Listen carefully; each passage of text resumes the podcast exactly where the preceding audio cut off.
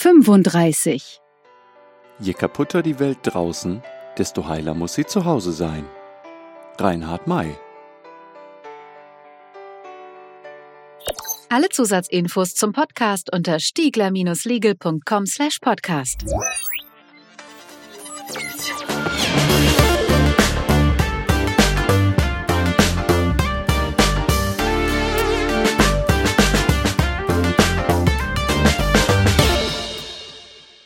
Legal Bits. Liebes Podcast-Diversum, es ist wieder Zeit für Legal Bits. Wir haben eine recht lange Pause hingelegt, so dass Sarah uns auch eingesprochen hat. Lang, lang ist's her.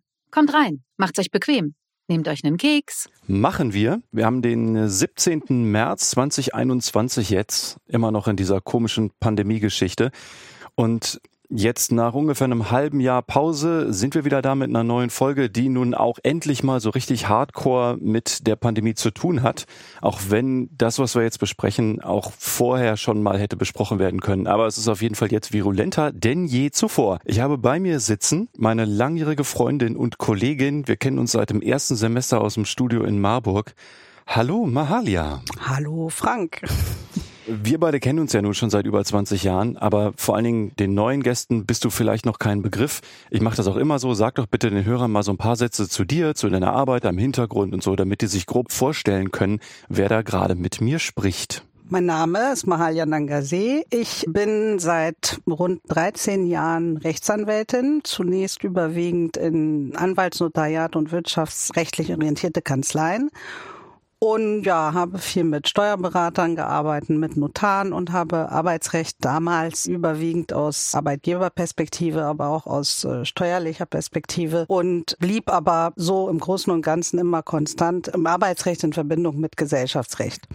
Seit rund drei Jahren sind wir Partner sozusagen. Mhm. Wir arbeiten zusammen in deiner Kanzlei. Mhm. Und seitdem hat sich natürlich aufgrund dieser Zusammenarbeit auch meine Mandantschaft verändert. Und jetzt berate ich im Arbeitsrecht, überwiegend im Individualarbeitsrecht. Überwiegend muss ich Verträge gestalten und Fragen von Arbeitgebern beantworten, die gerade Mitarbeiter einstellen wollen, kündigen wollen oder die Arbeitsverhältnisse anders gestalten wollen. Und insbesondere jetzt auch seit der Corona-Pandemie ist die Frage der Gestaltung des Homeoffice eine häufig vorkommende Frage. Oh nein, du hast vorgegriffen. Wir haben ja, wir, du hast gespoilert. Ähm, also klar geworden ist auf jeden Fall, äh, du machst ganz viel Arbeits- und Gesellschaftsrecht.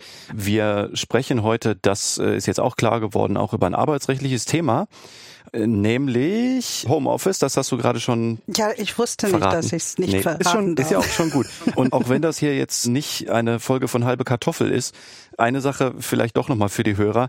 Dein voller Name ist Mahalia Nangase.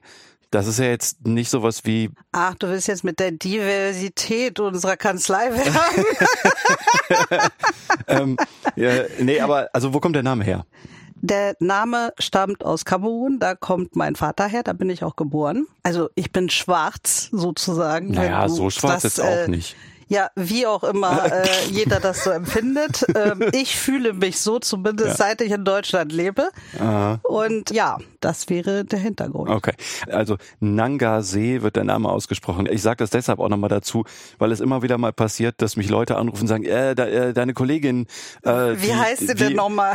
Äh, und, und auch Mahalia, obwohl ja Mahalia Jackson eigentlich ein bekannter Ja, Name ist, stimmt. wird oft auch ganz komisch ausgesprochen. Also Ja. nur zum Spaß mal, was sind so Verballhornungen oder Falschaussprachen von deinem Vornamen? Nein, mein Vorname ist, wenn man es hört, erstmal nicht kompliziert. Aber wenn man es liest, ist es ja nun so, dass mein Name sich mit Doppel-N am Anfang schreibt. Nanga. hm. Also in, in Kamerun schreibt man es mit einem N-Apostroph, also französisch orientiert. Und der Standesbeamte in meiner deutschen Urkunde, weil ich eine deutsche Mutter habe, wurde ich dann in Deutschland ebenfalls angemeldet als Deutsche. Die haben das Problem umgangen, als sie Apostroph nicht fanden und einfach Doppel-N geschrieben und alles in Großbuchstaben.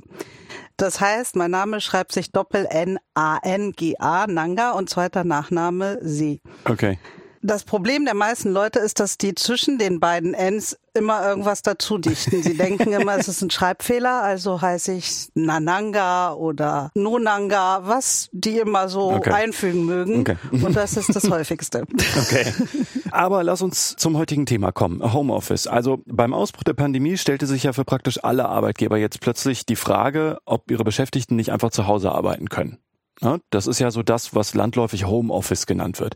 Und wir wollen uns in dieser Folge den folgenden Fragen widmen. Was ist Homeoffice eigentlich? Was bedeutet Homeoffice rechtlich? Wer hat beim Homeoffice welche Rechte und welche Pflichten? Und wie kann, muss, sollte es mit Homeoffice nach der Pandemie weitergehen? Also vielleicht hast du da ja einen Ausblick. Also was macht da auch gerade die Rechtsprechung? Was machen die Arbeitgeber? Also das sind ja so Themen, die zum Teil auch einen Datenschutzaspekt haben. Aus der Warte gucke ich ja mit dir da sowieso mhm. auch zusammen schon drauf. Also auch, weil wir ja zusammen Seminare machen gegenüber Betriebsräten und sowas aber einfach so hardcore arbeitsrechtlich und alles, was damit zu tun hat, da wollen wir heute mal auf diesen großen Klumpatsch von Fragen gucken.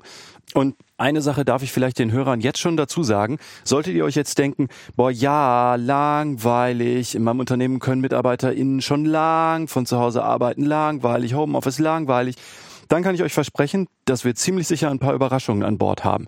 Denn wenn Homeoffice mit, ah ja, machen wir halt VPN an und verschlüsseln die Festplatte, dann ist ja gut. Wenn es damit getan wäre, dann würden wir, versprochen, diese Folge nicht machen. Dann los.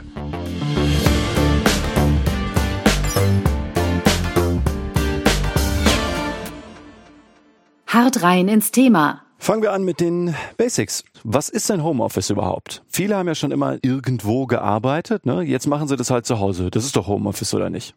Kann man so einfach definieren. Homeoffice wird halt unterschiedlich benannt. Und was gemeint ist, auf jeden Fall in allen Fällen, ist, dass man zu Hause arbeitet, nicht im Betrieb. Wenn Mandanten sprechen, hört man mobile Arbeit, Manche nennen es Telearbeit, manche sprechen von Heimarbeit. Remote Work habe ich auch schon gehört. Ja, also es gibt da unterschiedliche Bezeichnungen dafür. Ich bin mir nicht immer sicher, ob die Menschen, die diese Bezeichnungen benutzen, immer wissen, dass es auch unterschiedliche Bedeutungen haben kann. Es gibt darunter Rechtsbegriffe und Homeoffice ist zum Beispiel bislang kein Rechtsbegriff, sondern das ist so der übergeordnete Begriff, würde ich sagen. Ich würde auch denken, das wird bisher so verwendet, dass halt mhm. Homeoffice bedeutet, bedeutet, ah ja, man muss eben nicht an einem Schreibtisch an einer bestimmten Adresse sitzen. Hm, ja, also da sind sich alle einig. Also kann man alles, was auch rechtlich oder nicht rechtlich definiert ist, darunter zusammenfassen. Und ich kann halt so zu den Unterschieden zumindest sagen, es gibt gesetzlich definiert den Begriff Telearbeit. Die Telearbeit liegt auch am nächsten zur Homeoffice-Definition. Die setzt voraus, das sagt das Wort Tele, dass man überwiegend durch Kommunikation außerhalb der Geschäftsräume arbeitet. Die Arbeitsorganisation und die Arbeit findet außerhalb statt und man arbeitet mit Hilfe von Kommunikationsmitteln. Mhm. Dann der Begriff Heimarbeit, der ist völlig äh, falsch an der Stelle. Heimarbeit ist geregelt im Heimarbeitsgesetz und das definiert eine Tätigkeit, die darauf angelegt ist, zu Hause stattzufinden. Und das hat nichts mit Telekommunikationsmitteln zu tun. Und vor allen Dingen ist der Heimarbeiter gar kein Arbeitnehmer. Ah, okay. Der Heimarbeiter ist ein Selbstständiger, der zu Hause seinen Betrieb hat, Familienbetrieb oder selber im Auftrag eines Dritten etwas macht aber seine Arbeitsorganisation hat mit dem Dritten so zu tun, dass halt ein Gesetz ist, dass das irgendwie mal geregelt hat. Also Beispiel sind so Hausgewerbetreibende, sagt man. Also das ist auf jeden Fall für uns Arbeitsrechtler total irrelevant. Da wird man auch keine Regelung finden zum Homeoffice oder zu dem, was wir jetzt machen. Okay. Und was man noch wiederum bei Arbeit im Zusammenhang mit Kommunikation, Arbeitsorganisation, die überwiegend über Telekommunikation stattfindet, sind äh, die Crowdworker, die in der digitalen Welt mehr und mehr an Bekanntheit gewinnen. Und die könnten natürlich auch zu Hause arbeiten. Die holen sich halt online ihre Aufträge, wann sie wollen, mhm. wie sie wollen. Also sie sind nicht wie Arbeitnehmer normalerweise in eine Arbeitsorganisation eingebunden. Aber jetzt, Anfang des Jahres, wurde zumindest eine Entscheidung des BAG veröffentlicht. Also Bundesarbeitsgericht. Dass tatsächlich auch unter bestimmten Voraussetzungen im Einzelfall Crowdworker auch Arbeitnehmer sein können. Okay so dass man die jetzt nicht ganz ausschließen kann, insbesondere im Hinblick auf diese Homeoffice-Regeln. Mhm. Und das ist so im Grunde große Durcheinander oder das, was man findet, wenn man Homeoffice sucht oder wenn man eine Definition sucht. Und tatsächlich ist es so, dass jeder Begriff eine kleine Nuance hat in ihrer Definition. Und Homeoffice einfach da drüber steht und heißt einfach zu Hause arbeiten. Also heißt, wir können zusammenfassen, Homeoffice heißt erstmal gar nichts. Es mhm. gibt keine Legaldefinition, also steht nirgendwo im Gesetz, also bisher jedenfalls nicht, was Homeoffice ist. Und alle möglichen Leute verstehen je nach Perspektive unterschiedliche Dinge darunter. Mhm. Okay.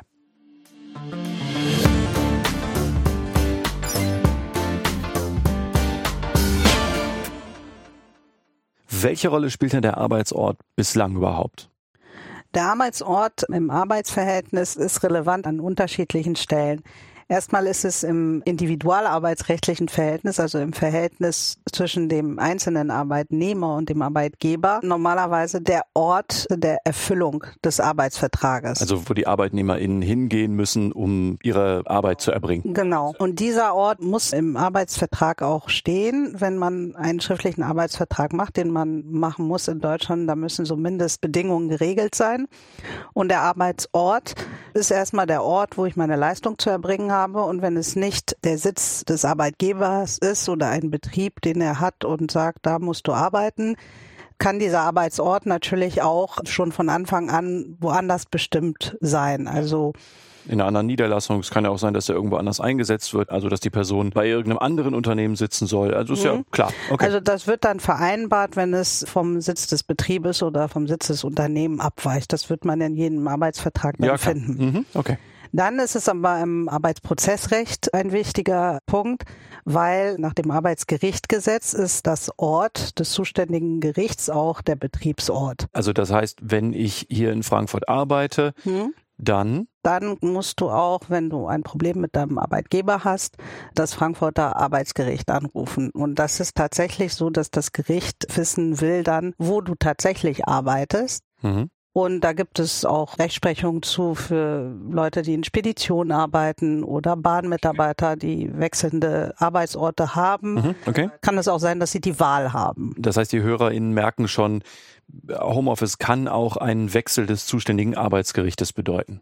Könnte. Also das ist nicht entschieden und das könnte eins der Probleme sein, die sich stellen, aber mhm. vielleicht ist es auch kein Problem, wenn man es anders auslegt. Okay. Mhm. Dann der Arbeitsort äh, bestimmt zum Beispiel auch, an welchen Feiertagen ich von der Arbeit fernbleiben soll. Also wenn ich zum Beispiel in Baden-Württemberg lebe und in Hessen arbeite und mein Betriebsort ist Frankfurt, gelten natürlich die Frankfurter Feiertage. Okay. Mhm. Dann ist es zur Frage der Unfallversicherung auch wichtig. Wenn man einen Arbeitsunfall hat, bestimmt sich dann, ob es ein Arbeitsunfall, zum Beispiel ein Wege- oder ein Betriebsunfall war, danach, wo der Ort des Betriebes war und ob da, wo man gerade war und diesen Unfall hatte, man im Betrieb oder auf dem Weg dahin war. Mhm, klar. Und also klar, wenn man auf dem Weg vom Schlafzimmer zum Arbeitszimmer in derselben Wohnung einen Unfall hat, dann könnte man sich auch fragen, ist das denn jetzt ein Arbeitsunfall oder? Genau, wenn man sagt, das ist jetzt mein Arbeitsort, mein Zuhause, dann merkt man schon, da wird es irgendwie schwierig, bei anderen Fragen auch. Mhm, okay. Auch steuerlich kann es für den Arbeitgeber die Frage sein, wenn er auf einmal sagt, ich habe Mitarbeiter, die wohnen da und die arbeiten da ist es natürlich was anderes, wenn er sagt, das ist eine Dienstwohnung, dann gehört diese Dienstwohnung auch zum Betrieb, dann hat das steuerliche Auswirkungen für den Arbeitgeber, wie er diese Wohnung sozusagen zu versteuern hat oder die Miete. Wenn es aber die Wohnung des Arbeitnehmers ist, ist das natürlich auch steuerlich kein Betrieb. Und trotzdem denkt der Arbeitnehmer, das ist jetzt irgendwie der Ort, an dem ich die Leistung erbringe und vielleicht der Arbeitgeber auch. Vielleicht stellen sich an der Stelle auch Probleme oder Fragen. Aber das sind halt die Auswirkungen des Betriebsortes. Es ist auch so, dass am Betriebsort, weil es der Leistungsort ist, dort die Arbeitszeit beginnt und endet.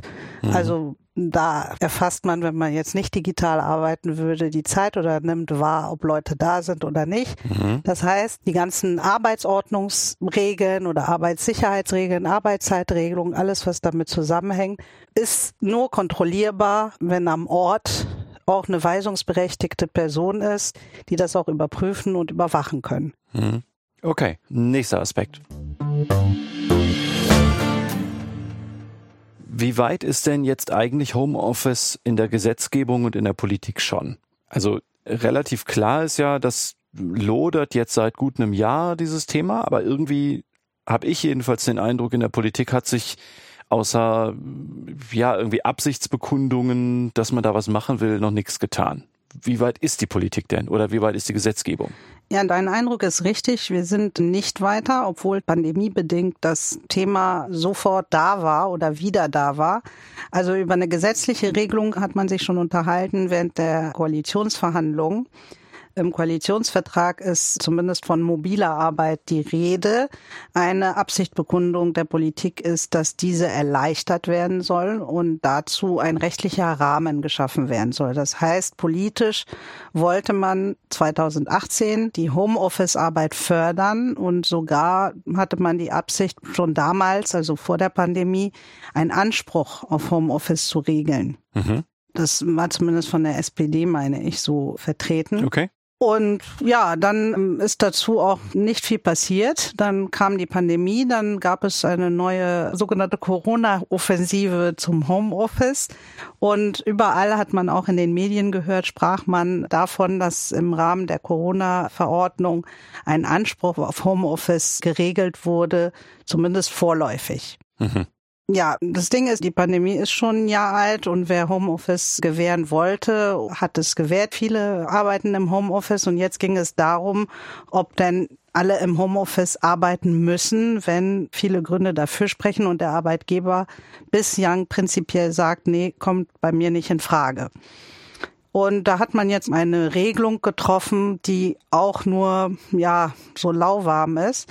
Also man hat den Anspruch nicht geregelt, man hat nur einen Anspruch darauf, Homeoffice zu beantragen als Arbeitnehmer und einen Anspruch darauf, dass der Arbeitgeber diese Möglichkeit prüft. Also das heißt, man hat eigentlich als Arbeitnehmer keinen Anspruch, sondern man hat nur einen Anspruch darauf, dass der Arbeitgeber sich das anguckt. Ja. Aber ob er dann Ja sagt oder Nein, ist genau, am Ende seine Genau, die Prüfung der Ablehnung ist vielleicht ein bisschen strenger, aber das bedeutet für ein laufendes Arbeitsverhältnis ist natürlich eine unbefriedigende Lösung. Man müsste eigentlich, um den Anspruch durchzusetzen, den Arbeitgeber darauf verklagen oder sagen, die Ablehnung war unbegründet oder wie auch immer. Also es würde wieder zu irgendeinem Streit führen. Hast du Verfahren mitbekommen, in denen das passiert ist? Nee, konkret nicht, aber ich habe von Mandanten gehört, dass es Diskussionen innerhalb des Betriebes dazu gibt, dass viele Arbeitnehmer sich auf ihr Recht auf Homeoffice berufen, insbesondere wenn anderen Mitarbeitern Homeoffice ermöglicht wird. Mhm. Das schwingt ja dann direkt so eine Art Gleichberechtigungsgrundsatz genau. raus. Und äh, im Arbeitsrecht gibt es auch tatsächlich den Gleichbehandlungsgrundsatz. Mhm. Der ist von der Rechtsprechung entwickelt. Also man kann damit schon argumentieren, wenn ich gleiche Arbeit mache, gleiche Bedingungen Bedingungen habe und kein sachlicher Grund dafür spricht, dass ich anders behandelt werde, kann ich das über diesen Gleichbehandlungsgrundsatz durchsetzen. Okay. Aber das ist Rechtsprechung und das ist jetzt nichts Neues. Das hätte man auch vor der Pandemie gekonnt und okay. auch ohne die Regelung der ja, Politik. Jetzt wird es natürlich virulenter, weil in der Pandemie halt, glaube ich, alle so ein bisschen die Backen zusammengekniffen haben, gesagt haben, naja gut, also dann machen wir das halt. Aber es ist, glaube ich, schon absehbar, dass jetzt, sobald man nicht mehr vernünftigerweise wirklich zu Hause bleiben sollte, dass da die Diskussionen auf jeden Fall losgehen werden. Ja, es ist ja auch so, dass Rechtsunsicherheit besteht, weil natürlich durch die Pandemie viele in Homeoffice gegangen sind, weil der Arbeitgeber es wollte, der unter Umständen früher das nie wollte. Hm. Und der hat unter Umständen vielleicht früher auch Gründe gehabt bezüglich der Kontrolle oder der Effektivität oder Produktivität der Mitarbeiter geäußert wurden und das ist vielleicht in dem Betrieb nicht eingetreten. Das heißt, natürlich kommt man da jetzt nicht so leicht wieder zurück. Im mhm. einzelnen Betrieb hat der Arbeitgeber eigentlich keinen sachlichen Grund mehr, das zu verbieten. Das Einzige, was die Pandemie bringt, ist, dass es ein sachlicher Grund ist, dass das nur eine befristete Regelung war. Hm. Äh, okay, also relativ klar ist ja vor ungefähr einem Jahr, also als die Pandemie kam und man sich überlegt hat, wie ist denn das jetzt mit der Infektion im Betrieb oder an Arbeitsplätzen, an Arbeitsorten, an Arbeitsstätten, dann ging natürlich die Diskussion los, wer muss und wer darf ins mhm. Homeoffice mhm. und wer muss und darf es nicht. Mhm. Die Frage wurde, glaube ich, an vielen Stellen zurückgestellt, also aus allen möglichen Gründen, aber vor allen Dingen, weil es halt irgendwie nichts Vernünftiges, Besseres gab. Aber gerade wenn man als Arbeitgeber ein Misstrauen hat gegenüber der Belegschaft oder einem Teil der Belegschaft, also wo man denkt, ach, die verarschen mich doch schon hier im Betrieb. Wenn ich die jetzt ins Homeoffice lasse, mhm. dann erzählen die mir sonst was, wann die gearbeitet haben, wollen am Ende auch noch Überstunden bezahlt haben, ne? Und also genau. da, da werde ich doch nur über den Tisch gezogen. Solche Streitfragen werden früher oder später losgehen, das halte ich auch für total realistisch. Und jetzt lass uns mal gucken, wie man denn als Arbeitgeber da vernünftigerweise dran gehen kann.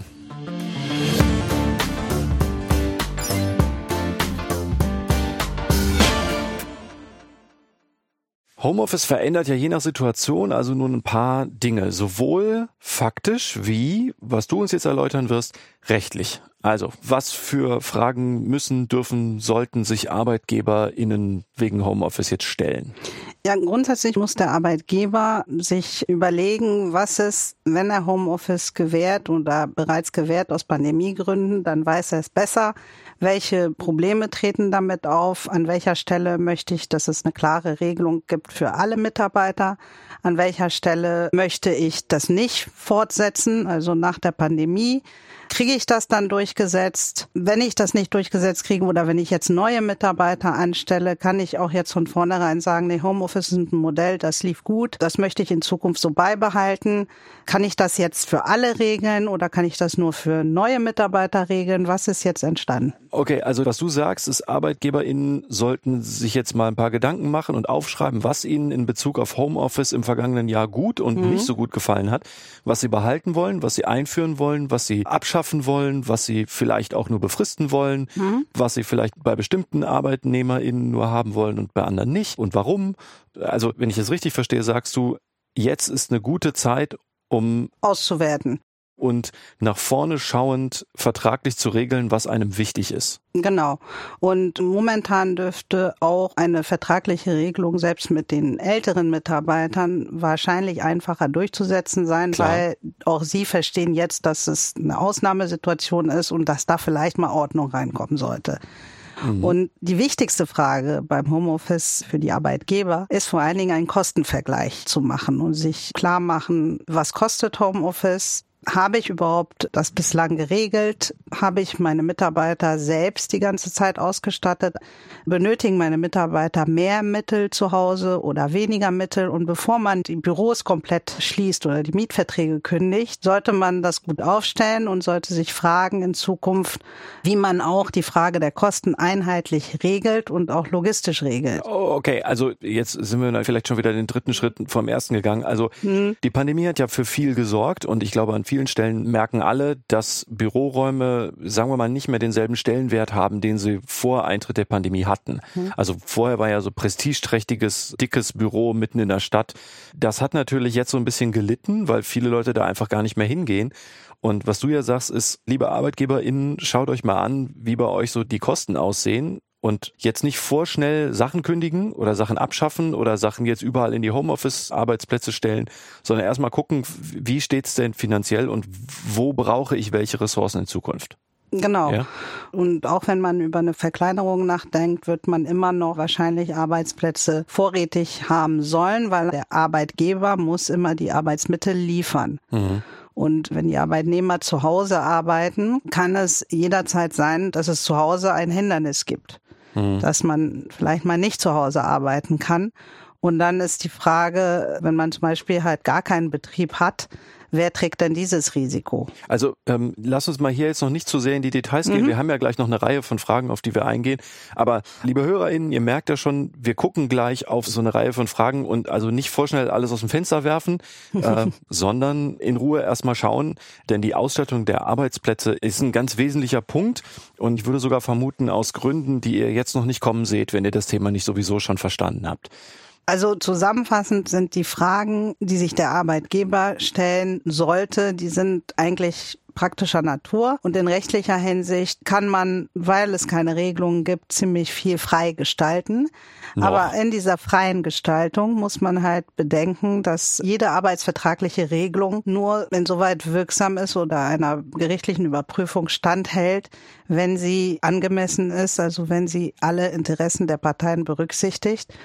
Und ab dem Moment, wo die Arbeit zu Hause stattfindet, ist es halt ein Ort, an dem der Arbeitgeber gar keine Berechtigung hat. Also er verliert tatsächlich den Überblick oder die Kontrolle. Vielleicht äh, ist das den HörerInnen noch nicht so ganz klar. Das sollten wir vielleicht noch einmal kurz sagen. Also nur um das deutlich zu sagen, man kann prinzipiell in Arbeitsverträge reinschreiben, was immer man will, aber es kann gut sein, dass das, was da drin steht, einfach unwirksam ist. Und zwar selbst dann, wenn man das sehenden Auges unterschreibt, sogar dem Arbeitgeber, also dem Chef oder der Chefin in die Augen guckt und sagt, ich weiß genau, was ich da unterschreibe und ich unterschreibe das auch und dann ist es trotzdem unwirksam. Und zwar dann, also ganz grob als Regel, wenn die Regelung unangemessen die ArbeitnehmerInnen benachteiligt.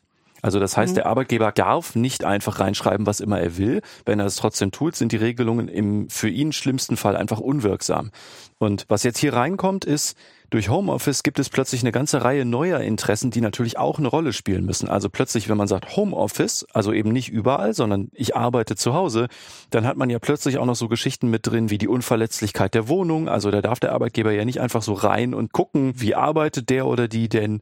Und das sind natürlich alles so Sachen, die mit in die Waagschale reingeworfen werden müssen. Wir gucken ja jetzt gleich auf die einzelnen Sachen auch noch drauf. Mhm. Ja, so? Ja. Habe ich, hab ich das so einigermaßen? Ja, alles von, gut. Okay. gut, also dann in die Fragen hinein. Zuerst mal, darf der Arbeitgeber, also bitte nicht sauer sein, wenn ich jetzt nicht immer auch die weibliche Form dazu sage, das macht alles sehr, sehr lang, aber ihr, ihr wisst schon, was ich meine. Also Darf die Arbeitgeberin Homeoffice anordnen? Also liegt das in ihrer Entscheidungsbefugnis? Und wann muss sie das vielleicht sogar? Also da ist eigentlich die klare Antwort, er darf es nicht, weil er kann nicht den Betriebsort verlegen in das Zuhause des Mitarbeiters. Also, also bei bestehenden ist, Verträgen. Ja, bei bestehenden Verträgen. Der kann es anbieten und der Mitarbeiter kann es annehmen, aber Homeoffice beruht immer auf eine Vereinbarung. Das heißt, er kann gar nicht sagen, Frank, du arbeitest in Zukunft zu Hause. Nein. Wenn ich sage, habe ich keinen Bock drauf, dann was muss er dann machen? Er muss dir einen Arbeitsplatz anbieten. Er muss tatsächlich einen Arbeitsplatz für dich bereitstellen. Deswegen sagte ich eingangs, aufpassen mit den voreiligen Kündigungen. Mhm. Es ist halt so, dass ich als Arbeitgeber auch für die Arbeitsmittel sorgen muss. Okay. Das heißt, wenn ich da keinen Bock drauf habe, dann kann er nichts machen. Nein. Wenn aus irgendeinem Grund pandemiebedingt der Arbeitgeber aber die Betriebsstätte gar nicht mehr betreiben dürfte und ansonsten keine Alternative hat, dann hat er keine andere Chance, als mich freizustellen. Nein. okay. Ja, Okay. Nein, also es ist, es beruht auf einer Vereinbarung und das ist so, dass in Pandemiezeiten die meisten Arbeitnehmer das ja mitmachen, weil ja. es ist ja im Interesse des Betriebs und man will ja seine Arbeit und sein Einkommen haben. Aber tatsächlich ist es so, dass wenn alle Arbeitnehmer Deutschlands sich geweigert hätten, zu Hause zu arbeiten, dann wäre Schluss. Okay. Nächster Aspekt. Darf man als Arbeitgeberin Homeoffice befristen? Oder vielleicht noch ein anderer Aspekt, darf man dafür eine Probezeit vereinbaren? Also vor allen Dingen auch in laufenden Arbeitsverträgen? Ja, rechtlich kann man die Tätigkeit im Homeoffice als Probebefristung gestalten. Das gibt es im Arbeitsrecht, das ist geregelt im Teilzeit- und Befristungsgesetz. Man darf Arbeitsverträge befristen. Man darf auf laufende Arbeitsverträge für eine bestimmte Zeit befristen, wenn sich was ändert. Und tatsächlich ändert sich hier der Betriebsort, ändert sich vielleicht die Zusammenarbeit mit den Kollegen, wenn man auf einmal zu Hause arbeitet und nicht im Betrieb wie immer. Mhm. Vereinbaren kann man das sowieso. Aber diese Vereinbarung ist nicht unwirksam, weil der Sachgrund der Probezeit ist, dass der Arbeitnehmer jetzt an einem anderen Ort oder beziehungsweise wesentlich anders arbeiten wird. Das ist für mich ein bisschen überraschend eigentlich, denn sagen wir mal, ich arbeite für ein Unternehmen jetzt schon zehn Jahre. Hm. Probezeit lang durch, hatten wir sechs Monate und so, ist alles fertig. Ja. So, und jetzt kommt Pandemie und der Arbeitgeber sagt so, und jetzt machen wir mal eine Probezeit für Homeoffice für sechs Monate. Ja, da ist ja nur Gegenstand der Probezeit des Homeoffice. Wenn du zehn Jahre ah, Homeoffice okay. machen würdest, ginge es nicht. Ah, das heißt, der kann dann den Homeoffice-Teil kündigen und dann müsste ich halt wieder im Betrieb arbeiten. Genau. Okay. Mhm. Also halte ich zumindest für vertretbar und auch für eine sachliche Rechtfertigung nach 14 Teilzeitbetristungsgesetz. Und die Frage ist nur, wie lang diese Probezeit ist. Also die Probezeitbefristung ist anders zu bewerten als die Probezeit für das Arbeitsverhältnis insgesamt. Es kommt immer drauf an, ob dieser Zeitraum im Vergleich zu dem, was man erreichen will oder sehen will in dieser Probezeit, sich damit rechtfertigen lässt. Okay. Was schätzt du denn, oder gibt's da schon irgendwie Erfahrungen dazu, wie lang so Homeoffice-Probezeit sein darf? Praktisch habe ich das nur als theoretische Möglichkeit bislang gehört. Okay. Ich habe da keine eigene Erfahrung. Ich weiß nur, dass man natürlich sagt, man ist so auf der sicheren Seite, wenn man sechs Monate bis ein Jahr nicht überschreitet. Also mhm. wie lange brauchst du, um das herauszufinden, ob das so läuft. Ich spontan persönlich würde sagen, sechs Monate reichen auch aus. Mhm. Also ich hätte spontan sogar auch weniger. Ich hätte spontan irgendwie sowas gesagt zwischen sechs Monaten und zwölf ja. Monaten, denn wenn du die Eignung einer Arbeitnehmerin in einem bestimmten Arbeitsverhältnis sechs Monate lang testen mhm. darfst, wenn die vor Ort ist, dann ist es schwieriger wahrscheinlich, das im Homeoffice zu machen, denn das bedeutet ja, du hast dann so Stand-ups und keine Ahnung regelmäßige Meetings mhm. und so. Aber das ist ja schwieriger, Oder also, ja, oder man müsste es irgendwie anders machen. Also sechs Monate, zwölf, ja, äh, Ja, okay. also ich, okay. ich glaube, man ist auf der sicheren Seite, wenn man sagt sechs Monate und das ist jetzt wieder eine Abwägungsfrage oder anhand der vorhandenen Vorschriften kann man sich danach orientieren. Okay. Kann die Möglichkeit für Homeoffice widerrufen werden? Oder darf die Arbeitgeberin Homeoffice wieder kündigen? Ja, also die Frage des Widerrufs ist eine häufig diskutierte Frage im Arbeitsrecht. Da ich ja eingangs sagte, dass Homeoffice nur auf Vereinbarung beruhen kann, Ja, hm? wäre der Widerruf des Homeoffice eine einseitige Änderung Ja. dieser Vereinbarung. Mhm. Und das ist klar unwirksam. okay. Früher hat man vertreten, dass Homeoffice zum Weisungsrecht gehört, in so Konstellationen, wo auf Wunsch des Arbeitnehmers oder der Arbeitnehmerin geäußert wurde, ich möchte Homeoffice machen. Da hat der Arbeitgeber gesagt, ja, können wir machen, aber wenn ich dich wieder hier brauche oder wenn es nicht läuft, dann widerrufe ich das. Im Grunde weiß ich, was der Arbeitgeber meint und will. Aber der Widerruf ist der falsche Begriff. Das geht einseitig nicht. Das wäre eine Kündigung. Okay. Aber es wäre eine Kündigung der Homeoffice-Vereinbarung, ne, wenn es nur ums Homeoffice geht. Ja, ja, okay.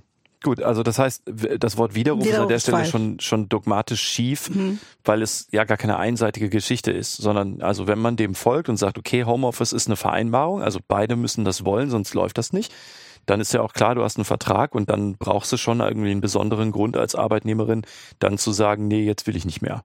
Dass die Arbeitnehmerin sagt, das will ich nicht mehr, ist ein interessanter Aspekt, weil wenn sie aus heiterem Himmel sagt, das will ich nicht und das wollte ich vor zwei Jahren, dann fragt man sich, okay, wenn man wieder die Kenntnis hat, dass der Arbeitgeber den Arbeitsplatz stellen muss und dass das Zuhause der Arbeitnehmerin bestimmt nicht der Arbeitsplatz ist, könnte man sagen, die Arbeitnehmerin darf das jederzeit widerrufen.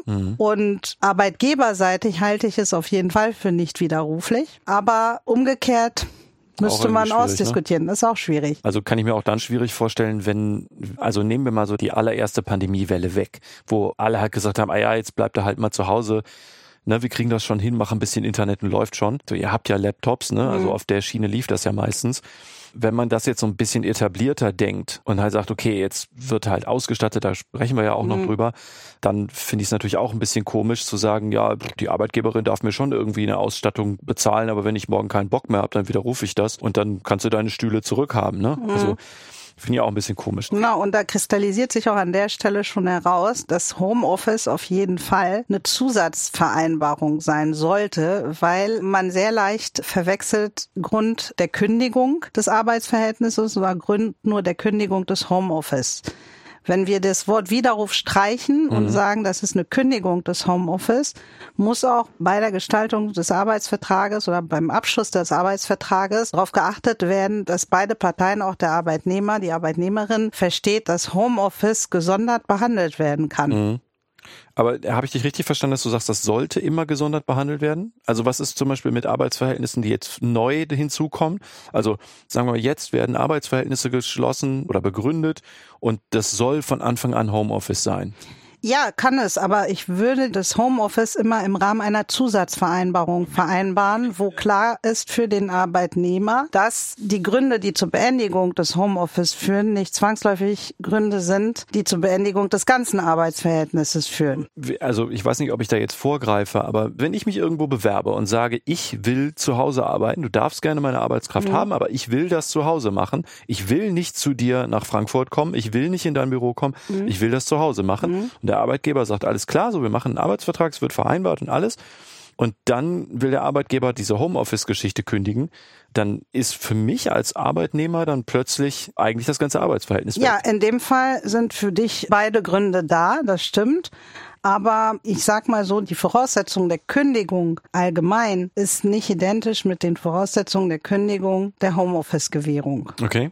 Wenn wir nicht mehr davon ausgehen, dass man Homeoffice widerrufen kann und dass es eine Weisungsfrage ist, dann ist das ein Rechtsanspruch.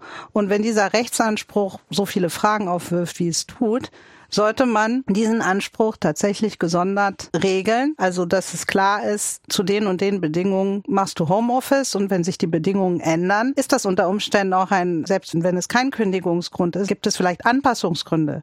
Ja. Wenn der Arbeitgeber nur Homeoffice gewährt hat, weil du in der Nachbarschaft wohnst oder weil du in der Stadt wohnst und mhm. auf einmal sagst du, du ziehst nach Japan. Mhm. Was macht er dann? Natürlich kannst du auch von Japan aus arbeiten, vielleicht überwiegend, aber vielleicht war es auch für den Arbeitgeber wichtig, dass du trotzdem abrufbar bist. Ja, kommt natürlich auf die Arbeit an. Ne? Es mhm. wird immer auf den Einzelfall ankommen und wenn man das innerhalb des Arbeitsvertrages pauschal regelt oder all diese Regelungen da einfügt, dann denke ich, ist alles nicht so ganz klar. Mhm, okay. Mhm. Also es ist nur ein Gestaltungsvorschlag oder eine Empfehlung, mhm. dass man die Voraussetzungen des Homeoffice und die Bedingungen des Homeoffice oder wann es enden kann, neben dem Arbeitsvertrag zusätzlich regelt. Okay. Bei dieser Regelung Gibt es da eine zwingend zu beachtende Vorschrift zur Gestaltung des Homeoffice-Arbeitsplatzes?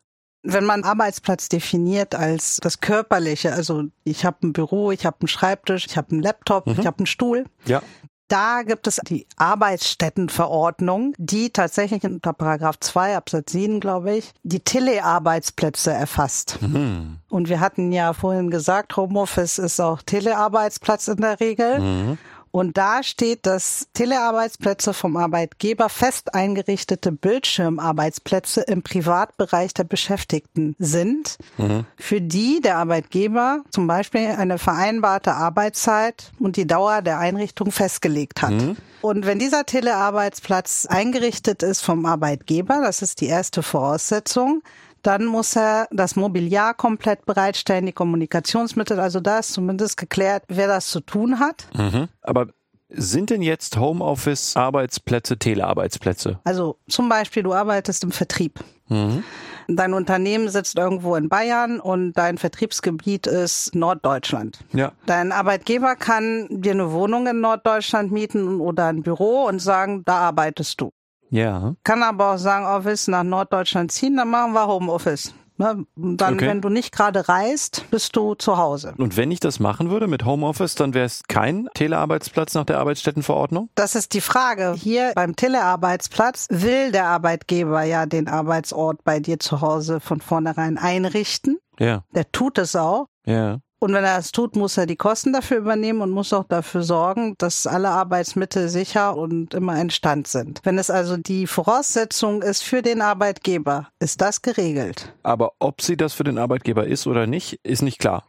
Also äh, Fragezeichen. Soweit ich das mitbekommen habe, sagt man, man geht im Zweifel davon aus, dass Paragraph 2 Absatz 7 Anwendung findet, wenn man in Vollzeit im Homeoffice tätig ist. Okay. Dauerhaft. Okay. Bei alternierender Telearbeit, das war so das herrschende Modell vor der Pandemie, wenn man also nur tageweise zu Hause gearbeitet hat, ging man nicht davon aus, dass es Anwendung findet. Insbesondere geht man nicht davon aus, dass es Anwendung findet, wenn der Arbeitgeber Arbeitsplätze in seinem Betrieb eingerichtet hat. Okay dann muss man eher davon ausgehen, dass es eine Option ist zugunsten des Arbeitnehmers, dass er zu Hause arbeiten darf. Aber grundsätzlich, wenn er das nicht will, habe ich jederzeit eine Arbeitsstätte zur Verfügung gestellt. Okay. Wenn ich aber von vornherein sage, ich habe gar keine Arbeitsstätte, du richtest die bei dir zu Hause ein, dann muss ich natürlich auch dafür komplett aufkommen. Und dann ist da Hauptbestandteil des Arbeitsvertrages, dass er im Homeoffice in dieser eingerichteten Arbeitsstätte arbeitet. Okay. Und das war in der Praxis ja nicht die Regel.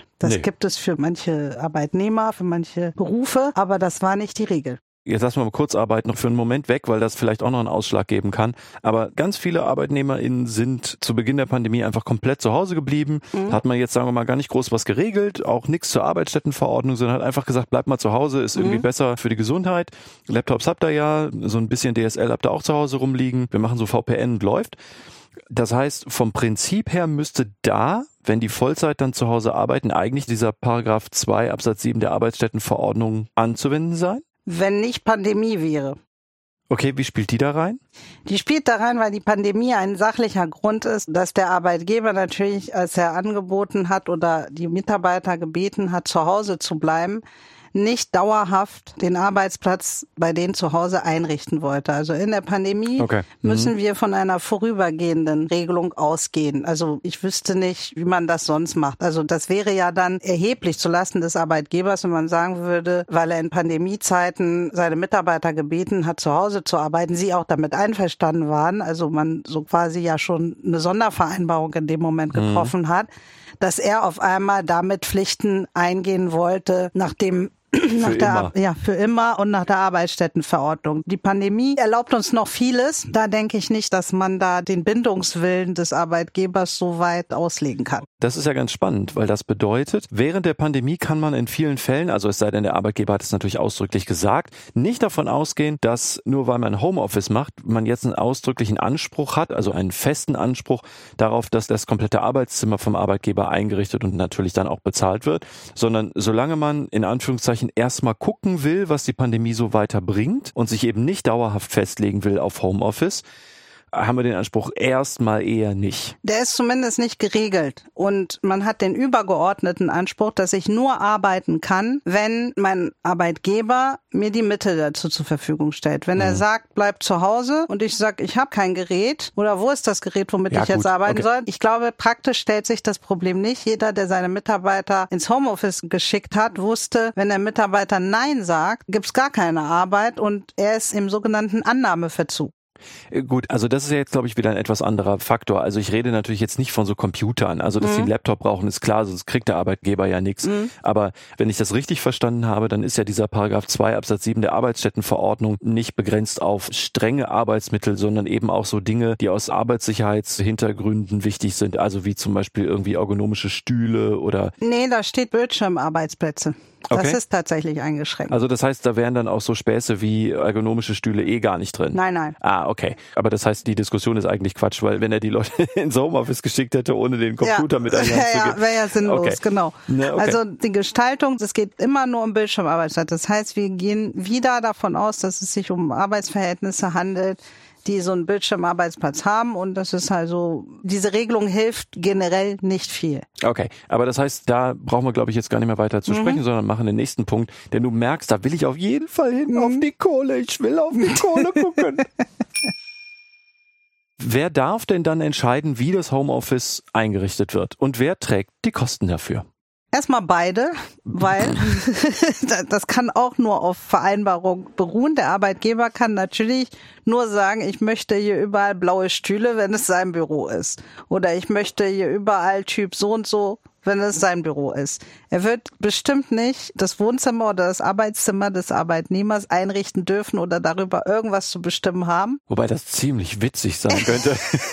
er würde auch gar nicht kontrollieren können, ob das so ist, weil es bleibt immer noch die Wohnung des Arbeitnehmers und Ja. sein privater Bereich. Das bedeutet, ohne Vereinbarung gibt es natürlich einen Anspruch, den wir allgemein aus dem Zivilrecht kennen. Es ist ein Aufwendungsersatzanspruch. Also wenn ich besondere Aufwendungen habe als Arbeitnehmer, um meiner Arbeit nachzugehen, sprich auf einmal eine Schreibtischlampe brauche oder einen Tisch oder was auch immer, was ich im Homeoffice benutze, nur für dich, dann habe ich einen Anspruch darauf zu sagen, lieber Arbeitgeber, ersetze mir die Kosten. Auch da ist es hilfreich, einen Vertrag zu haben, wo steht, welche Kosten ohne Freigabe gehen. Also man muss halt dieses Verfahren regeln. Man muss halt sich im Klaren darüber sein, dass es diese Fragen geben wird, dass es diesen Anspruch gibt und dass man als Arbeitgeber eigentlich nur einen Kostendeckel angeben kann oder sagen kann, hier, ich habe ein Lager, hol dir doch eine Schreibtischlampe. Das zerfleddert sich ja jetzt schnurstracks, wenn man das weiterdenkt, in so zahllose Ja. Einzelfragen. Also Ja. wie sehr verwende ich oder brauche ich einen Gegenstand oder eine Dienstleistung nur für die Arbeit Mhm. oder von mir aus anteilig für die Arbeit? Also nehmen wir mal an, ich wohne in einer Zwei-Zimmer-Wohnung, habe so einen kleinen DSL-Anschluss, ich habe auch einen Laptop oder nehmen wir mal den Laptop raus. Also sagen wir mal, der kommt vom Arbeitgeber, es hat ja auch Datenschutzimplikationen, dass man lieber nicht so private Geräte dafür nutzen sollte. Aber wie sieht's denn jetzt aus mit so Sachen wie Erreichbarkeit, also DSL-Anschluss, Internetanschluss, Mobilvertrag, ne? Also angenommen, man hatte nicht sowieso schon ein Handy. Jetzt werden ja plötzlich Ressourcen, die zu Hause auch regelmäßig Geld kosten, das ist ja nicht einmal angeschafft, Ja. dafür auch verwendet. Wie ist es denn da mit Aufwendungsersatz? Ja, da, da wird man das ja nicht streng trennen können. Also bei der Lampe geht das natürlich. Mhm. Oder wenn man ein Arbeitszimmer hat und ne, also das ist klar. Aber tatsächlich mit solchen Kosten, die teilbar sind und die natürlich anteilig zwangsweise auch privat genutzt werden, muss man halt überlegen, wie man diesen, ja, diesen Nutzen, den der Arbeitgeber dann von der privaten Ressource hat, ersetzt. Hm. Überhaupt erstmal ermittelt eigentlich, ja, ne? Ob man eine Pauschale gibt. Der Arbeitnehmer kann auch darauf verzichten. Das ist ganz frei. Und das ist wahrscheinlich die Schwierigkeit bei der Regelung auch bei einem Gesetz zum Homeoffice wäre dann problematisch, solche Dinge zu klären. Man hätte Verflechtungen mit dem Steuerrecht, wenn, ah. wenn, ne, wenn du, ja, ja, wenn ja, du ja. jetzt auf einmal zu deinem Arbeitgeber sagst, ich will was für das Zimmer, was ich dazu nutze, dann kann der Arbeitgeber sagen, du kannst auch Arbeitszimmer steuerlich geltend machen, der Staat gibt dir doch was damit. Hm. Und wenn der Staat, der ja bald sehr viel Geld brauchen wird, darauf kommt, ja wird er dann Homeoffice doch nicht so sehr steuerlich begünstigen mhm. und sagen wir, ich will doch jetzt nicht die Arbeitsplätze der Arbeitgeber bezahlen, die jetzt ihre Büros schließen und Homeoffice vereinbaren und dann gebe ich auch noch was zum Arbeitszimmer oder erlasse was. Das heißt, das sind tatsächlich Probleme der Zukunft. Vielleicht machen wir das noch einmal etwas mhm. deutlicher in einen Hauptsatz, denn du hast es jetzt so im Nebensatz irgendwie mhm. gesagt, ne? Also wir sind ja beide jetzt nicht so wirklich Steuerrecht, ja. aber ich kann es noch weniger als du. Aber was ja klar ist, ist, wenn man ein Arbeitszimmer in einer privaten Wohnung hat, dann kann man das ja bei der Steuererklärung steuerlich geltend machen. Mhm. Das bedeutet, ein Teil der Aufwendungen, über die wir gerade sprechen, mhm. bekommt man ja im Rahmen der Steuererklärung zurück oder muss dann halt keine mhm. Steuern zahlen, je nachdem, wie man guckt. Und das heißt, auf einer ziemlich fetten Skala wird in absehbarer Zeit der Staat in die komische Position kommen, jetzt die Arbeitszimmer der ganzen Homeofficeler mitfinanzieren ja. zu müssen, können, dürfen, sollen. Also ja. je nachdem, wie man das dann regelt.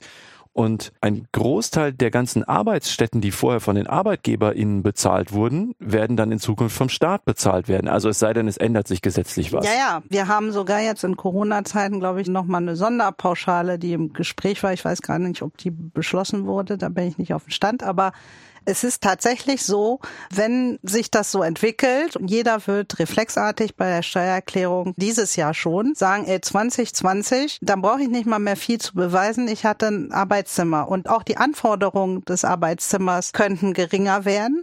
Bislang muss ja ein Arbeitszimmer auch hauptsächlich dem Arbeiten dienen. Und irgendwie am besten auch noch körperlich getrennt sein, genau. abschließbar und, und so. Und wenn ich jetzt ein Jahr lang in der Küche gearbeitet habe, wo ist dann der Grund, dass mein Arbeitgeber oder die Arbeitsgerichte das als Arbeitsplatz dulden, aber das Finanzamt nicht? Ja, ja. Das sind also die Dinge, die man zumindest vorher verbalisiert haben muss. Äh, dazu hätte ich noch eine Frage. Wir haben ja jetzt gerade gesagt, es gibt ja sowieso irgendwie eher so einen rechtlichen Korridor, in dem sich die Arbeitsverträge bewegen können. Weil wenn es zu sehr zulasten der ArbeitnehmerInnen geht, dann ist es einfach unwirksam. Mhm.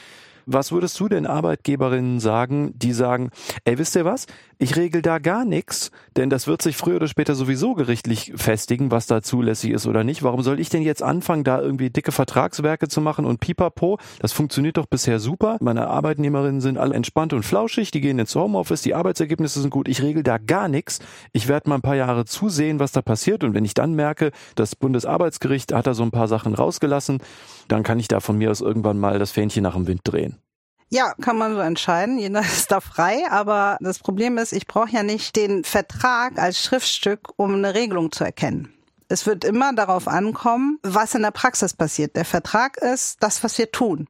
Mhm. Und wenn ich ohne Papier, ohne Vereinbarung, ohne Detail geregelt zu haben, sage, bleib einfach zu Hause, ist die Gefahr da, dass wenn es ein Problem gibt, wir uns nie darüber unterhalten mhm. haben und auf einmal belastet es mich sowohl als Arbeitgeber als auch als Arbeitnehmer. Dinge, die man vorausschauen kann, sollte man vielleicht doch vorher regeln oder zumindest betriebseinheitlich, also was mindestens notwendig ist, dass innerhalb eines Betriebes erkennbare gleiche Regeln für alle sind.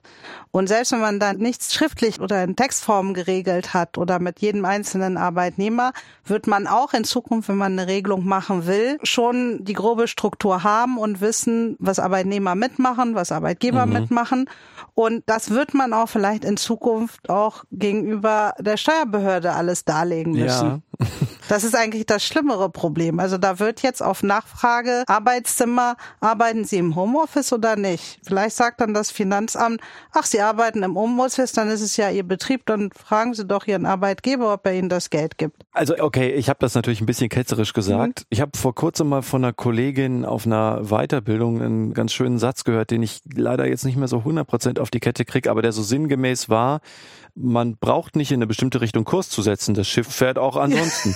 Die Frage ist halt, wohin, aber das wird man dann schon sehen. Ja, Wenn man ja. irgendwo hinfährt, dann kommt man auch irgendwo an. Ja, ja. Also das heißt, in Sachen Steuerbarkeit ist das eigentlich eine Katastrophe. Ja. Also will heißen, das mag jetzt gut funktionieren, aber die Schublade mit der ganzen Unsicherheit, die da jetzt in diese Homeoffice-Suppe reingerührt wird, die Schublade wird aufgemacht, spätestens dann, wenn es sowieso aus einem anderen Grund schon mhm. Probleme gibt. Also ich meine, bei bestehendem Homeoffice, also schon vor der Pandemie, besteht halt sozusagen schon der Vertrag. Wenn man jetzt was Neues vereinbart, ist es im Grunde eine Vertragsänderung. Mhm. Die ist jetzt wahrscheinlich am besten durchsetzbar während der Pandemie oder zum Ende vielleicht der Pandemie, aber wir wissen ja nicht, wann sie endet. Also durchsetzbar heißt die Mitarbeiter werden es im Zweifel momentan eh einsehen oder verstehen, dass man da ein bisschen was regeln möchte. Und auch wenn da was Neues hinzukommt, wird das wahrscheinlich jetzt gut zu verkaufen sein, mhm, sozusagen, ja. als später. Und später ist die Lage auch nicht besser, weil das, was jetzt ist, schon der Vertrag ist. Mhm. Ja, ja, klar. Das heißt, man hat jetzt eine höhere Chance, dass die Mitarbeiter auch eine Regelung mitgestalten und mitmachen. Mhm. Wenn das erstmal ein paar Jahre läuft, dann werden die sagen, ja, das läuft doch bisher auch gut, was soll ich denn da jetzt was regeln? Ja. Ne, dann wirkt es sogar im Zweifel eher so ein bisschen verdächtig, glaube ich. Mhm. Wenn man das jetzt macht, kommt es für mich eher daher wie eine Einladung, das zusammen zu regeln. Mhm und nicht so, ja, pff, Pandemie geht irgendwann weg, so und mhm. dann gucken wir weiter. Bislang gehen wir auch von Betrieben aus, die nicht unbedingt einen Betriebsrat haben, also die keine Betriebsvereinbarung haben. Also wir gehen von kleineren Betrieben aus und wenn es größere Betriebe sind, wo es Betriebsvereinbarungen gibt, darüber muss man sich gerade nicht so viele Sorgen machen wie für die kleineren, weil die haben mit Sicherheit überwiegend schon Betriebsvereinbarungen und die Frage erkannt weil das so organisiert ist und weil tatsächlich da die Arbeitgeber in diesem Punkt es vielleicht sogar leichter haben, weil sie durch Betriebsvereinbarungen die Frage mit dem Betriebsrat klären und auch für Pandemiezeiten es klären mussten, weil es Fragen der Ordnung des Betriebes sind und also uns beiden ist das klar, weil wir auch Seminare in der Hinsicht geben und so.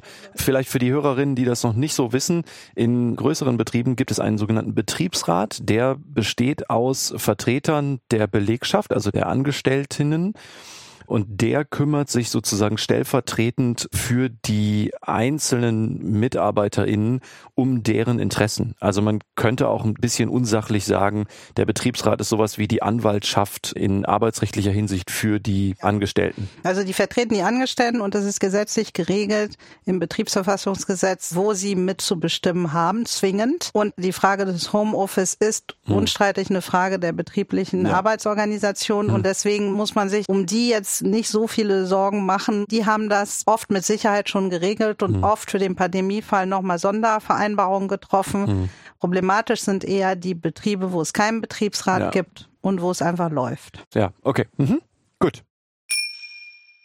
Welche Maßnahmen muss denn die Arbeitgeberin jetzt bei Homeoffice in Bezug auf Arbeitssicherheit treffen? Worauf muss sie hinweisen? Auf alles, worauf sie auch im Betrieb hinweisen muss. Sie muss zum Beispiel nicht nur Arbeitssicherheit, also unter Arbeitssicherheit sage ich alles, was dem Schutz des Arbeitnehmer dient. Es gibt da viele Schutzvorschriften. Die Arbeitnehmer müssen regelmäßig Pause machen, die müssen die Arbeitszeiten einhalten, mhm die müssen vernünftig sitzen. Schwangere Arbeitnehmerinnen müssen Ruhezeiten einhalten oder gucken, dass der Arbeitsplatz adäquat ist. Der Arbeitgeber muss mindestens die Arbeitnehmer darauf hinweisen, weil er kann die ja tatsächlich zur Umsetzung nicht zwingen, weil altes Problem ist es immer noch die Wohnung, mhm. sondern ich meine, er muss, weil er das nicht mehr überwachen kann und weil es seine originäre Pflicht ist, bei der Arbeit darauf hinzuweisen oder auf diese Dinge zu achten, muss er zumindest die Arbeitnehmer hinweisen, dass es diese Vorschriften gibt und dass sie diese Bitte bei der Arbeit einhalten mögen. Das heißt, also das hast du jetzt vorausgesetzt, aber ich will es vielleicht doch nochmal der Deutlichkeit halber sagen. Das heißt, die Arbeiitgeberinnen haben keinen Anspruch, zu den Mitarbeitern ins Homeoffice zu gehen und zu sagen, ich will mal sehen, ob du auf dem Stuhl ordentlich sitzt. Was mhm. in der Konsequenz auch bedeutet, die haben nicht mal wirklich einen Anspruch da reinzugehen und zu gucken, ob die Mitarbeiterin den Stuhl, den ich ihr gekauft habe und dahin habe liefern lassen, überhaupt benutzt. Es könnte auch sein, dass der Stuhl unten im Keller einfach vor sich hingammelt, weil sie keinen Bock darauf hat. Ja. Sieht man vielleicht dann bei einer Videokonferenz mal oder so. Aber nehmen wir mal an, es geht um irgendwelche Gegenstände, die man eben auf den Videokonferenzen nicht sieht. Da gibt es eigentlich de facto, sagst du, gar keine Gar keine Möglichkeit. Wie gesagt, wenn man über die Bedingungen des Homeoffice gesprochen hat und der Arbeitnehmer auch hinreichend aufgeklärt wurde, hilft diese Aufklärung auch bei Verletzungen dieser Pflichten, wenn man die doch im Rahmen der Videokonferenz mitbekommt oder wie auch immer, kann es natürlich begründen, dass der Arbeitgeber sagt, du Arbeitnehmer arbeitest nicht nach den Regeln, nach denen du arbeiten solltest. Wenn du das zu Hause nicht durchsetzen kannst oder nicht durchsetzen will, dann möchte ich doch, dass du wieder kommst. Mhm. Also es wäre genauso die Frage, ob das ein Grund ist, das Homeoffice zu beenden. Also nur um zu sagen, dass Homeoffice nicht nur Vorteile hat. Mhm. Man kann faktisch das nicht kontrollieren. Es gibt Kollegen, die empfehlen, oder wenn man mich fragen würde, würde ich zumindest empfehlen, so eine Art Checkliste mitzugeben. Haben Sie Ihr Arbeitsplatz geprüft? Und vielleicht das in Zusammenhang tatsächlich mit dem Angebot, ich richte deinen Arbeitsplatz besser ein. Aber auch da macht der Arbeitgeber wieder Angaben zu seinem Privatleben. Das weiß man nicht. Könnte man denn zum Beispiel sagen, wir machen jährlich so ein Arbeitssicherheitstraining über Video Mhm, und sagen ja. so, ihr müsst eure Videokameras anmachen in diesem Raum und dann will ich mal sehen, wie ihr auf den Stühlen sitzt. Ja. Mhm. So, dann haben wir vielleicht auch so eine Physiotherapeutin, die auch sagt so, hier, hör mal, Brigitte, du solltest hier gerade sitzen und schau doch mal und wenn du Haltungsprobleme hast oder Mhm. könnte man sowas machen? Das wäre eine elegante Möglichkeit. Gut, müsste man in der Arbeitszeit anbieten. Ich habe tatsächlich von einem Arbeitgeber gehört, der gleich zu Beginn der Corona-Zeit jeden Morgen so ein Video aufgespielt hat und den mit so Ratschlägen, was die Mitarbeiter jetzt machen sollten, um sich zu motivieren, aber so auf lustig gemacht Okay. und auch sitzen sie dann noch mit ihrer Jogginghose, denken sie dran, fühlen sie sich doch so und so bei der Arbeit, können sie ja machen, aber vielleicht möchten, weil sie so oder so sehen. Also man kann natürlich praktische Möglichkeiten finden, um irgendwie das zu gewährleisten. Zumindest wären solche Videos oder solche Schulungen oder solche Hinweise in regelmäßigen Abständen eine Möglichkeit für den Arbeitgeber, sich zu entlasten. Also, Okay. ne, also zu sagen, ich tue mein Bestes. Mehr kann ich auch nicht machen. Okay, gut. Die Frage, die sich natürlich stellt, ist, ja, wenn ich jetzt meine MitarbeiterInnen da jetzt so ins Homeoffice entlasse und nicht kontrollieren kann, wie weit darf oder muss ich die denn jetzt trotzdem überwachen oder vielleicht auch wie? Weil ich ja als Arbeitgeber Pflichten aus verschiedenen Kreisen habe. Also, wir haben es ja gesagt, Arbeitssicherheit, Pausenregelung hast du angesprochen, Mutterschutz, Arbeitszeit, aber eben auch in Bezug auf Datenschutzverpflichtungen, Belehrungen, wir haben wahrscheinlich auch noch so Themen wie, was macht man nicht nur mit personenbezogenen Daten allgemein, sondern was ist mit Geschäftsgeheimnissen? Die sind ja jetzt auch nach dem neuen Geschäftsgeheimnisgesetz, die werden ja nun auch nochmal gesondert, geschützt. Wir haben ja auch noch gesehen von den normalen personenbezogenen Daten auch noch die besonderen Kategorien, also die sozusagen besonders sensiblen Daten, also alles, was mit Gesundheit zu tun hat aber zum Beispiel auch mit sexueller Orientierung. Also Beispiel, keine Ahnung, Arzthelferin schreibt zu Hause Berichte für einen Arzt, ne? Also wo sie ja Patientendaten dann hat oder bereite Rezepte vor oder so, wo wir dann auch noch ein bisschen so eine Strafbarkeit nach 203 StGB im Raum haben. Also wie sagst du, muss der Arbeitgeber damit umgehen? Oder was für Maßstäbe werden angesetzt? Also das, ich weiß, dass es jetzt tausend Rechtsbereiche sind, aber so Vorrangig muss die Frage technisch geregelt werden. Der Arbeitgeber muss gucken, wie er diese Risiken erstmal minimiert. Also es darf nur zum Innenbereich des Arbeitnehmers das, was muss, was gar nicht anderes geht. Und wenn man zum Beispiel mit sensiblen Daten zu tun hat, ist es dann auch noch der Schutz der Dritten. klar. Und dann wird die Angemessenheit oder überhaupt die Pflichtverletzung des Arbeitgebers, weil er ist ja derjenige, der ein Vertragsverhältnis hat mit den Dritten. Also seine Haftung steht ja immer in den Vordergrund, Und nicht die des, Verantwortlichkeit ja, ja, die DSGVO. Verantwortlichkeit und nicht die des Arbeitnehmers. Ja. Der Arbeitnehmer arbeitet nach Weisungen des Arbeitgebers. Das heißt, der Arbeitgeber muss alle technischen und organisatorischen Maßnahmen treffen, dass diese Verletzungsgefahr komplett minimiert und sogar in manchen Bereichen ausgeschlossen ist. Und wenn dieser Ausschluss zum Beispiel bedeutet, nein, es ist mir doch zu gefährlich oder riskant, dass meine Arzthelferin mit dem Rezeptblock nach Hause geht, mhm. dann lieber lassen. Also eigentlich ein ganz klassisches Tom-Liste-Thema. Ja. Also muss die Belegschaft eine Vertraulichkeitserklärung unterschreiben, werden die angewiesen, bestimmte Sachen im Homeoffice zu beachten, also mhm. zum Beispiel keine privaten Geräte zu nutzen, also dieses klassische Bring Your Own Device eben nicht zu machen. Das ist also keine absolute Anforderung, sondern kommt immer darauf an, mit was für Daten von Dritten man zu tun hat. Also hier geht es also, ne, hast du ja mhm. gesagt, nicht primär um die Mitarbeiterdaten, sondern um Daten von Dritten, also von Patienten, von Geschäftskontakten, mhm. von Kunden des Arbeitgebers, wie auch immer. Das heißt, da muss man immer im angemessenen Rahmen technische und organisatorische Maßnahmen treffen, also Zugriffsrechte beschränken, Zugriffsrechte regelmäßig kontrollieren, Verschlüsselung der Verbindung durch den VPN-Tunnel, mhm. keine private private, smarte Peripherie benutzen oder so. Also wo immer die Daten dann versickern können, wo andere Leute darauf zugreifen können. Hm. Selbst wenn das alles digital geht, habe ich meine Sorgfaltspflicht nicht doch verletzt, wenn ich weiß, die für mich arbeitende Assistentin oder Arzthelferin lebt in der WG, ist sogar die Frage, ob ich das überhaupt weiß, wo sie das macht. Mhm kann jemand reinkommen. Wenn sie mal kurz zur Toilette geht, wird sie auch immer die Tür abschließen oder alles runterfahren. Darf ich überhaupt fragen, ob sie in der WG genau, wohnt oder allein? Genau, also da wird schon mal zu kompliziert. Da würde ich lieber die Praxis nachts öffnen und selber das machen oder sagen, hm. kannst du nicht ausnahmsweise auch samstags arbeiten und bist alleine in der Praxis und mach es dann wenn die Praxis geschlossen ist. Also man muss halt gucken, welche Verantwortung man hat gegenüber Dritten auch um das zu entscheiden. Ja, ruckzuck hat Verena den BTM-Rezeptblock in der Hand. Hoch die Hände, Wochenende.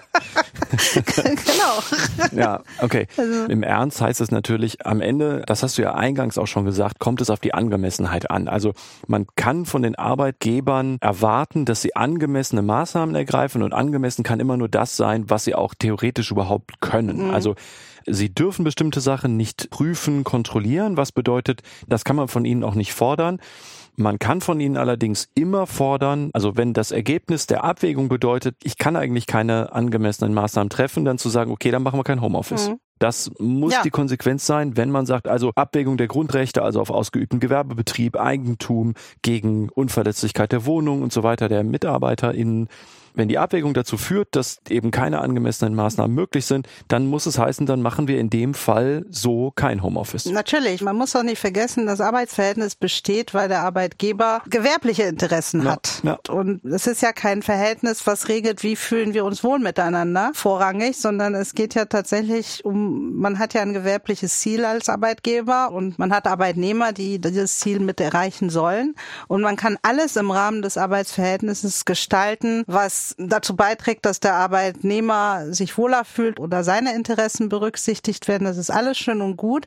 Aber am Ende des Tages kommt es auch wieder darauf an, ob nicht die eigenen Interessen, die unternehmerischen Interessen und das Interesse, sich an Gesetze zu halten oder die Pflicht doch nicht überwiegt. Mhm. Und das wird es im Bereich sensible Daten tun. Und da muss man ja schon sehr hohes Vertrauen in die Mitarbeiterin haben. Mhm.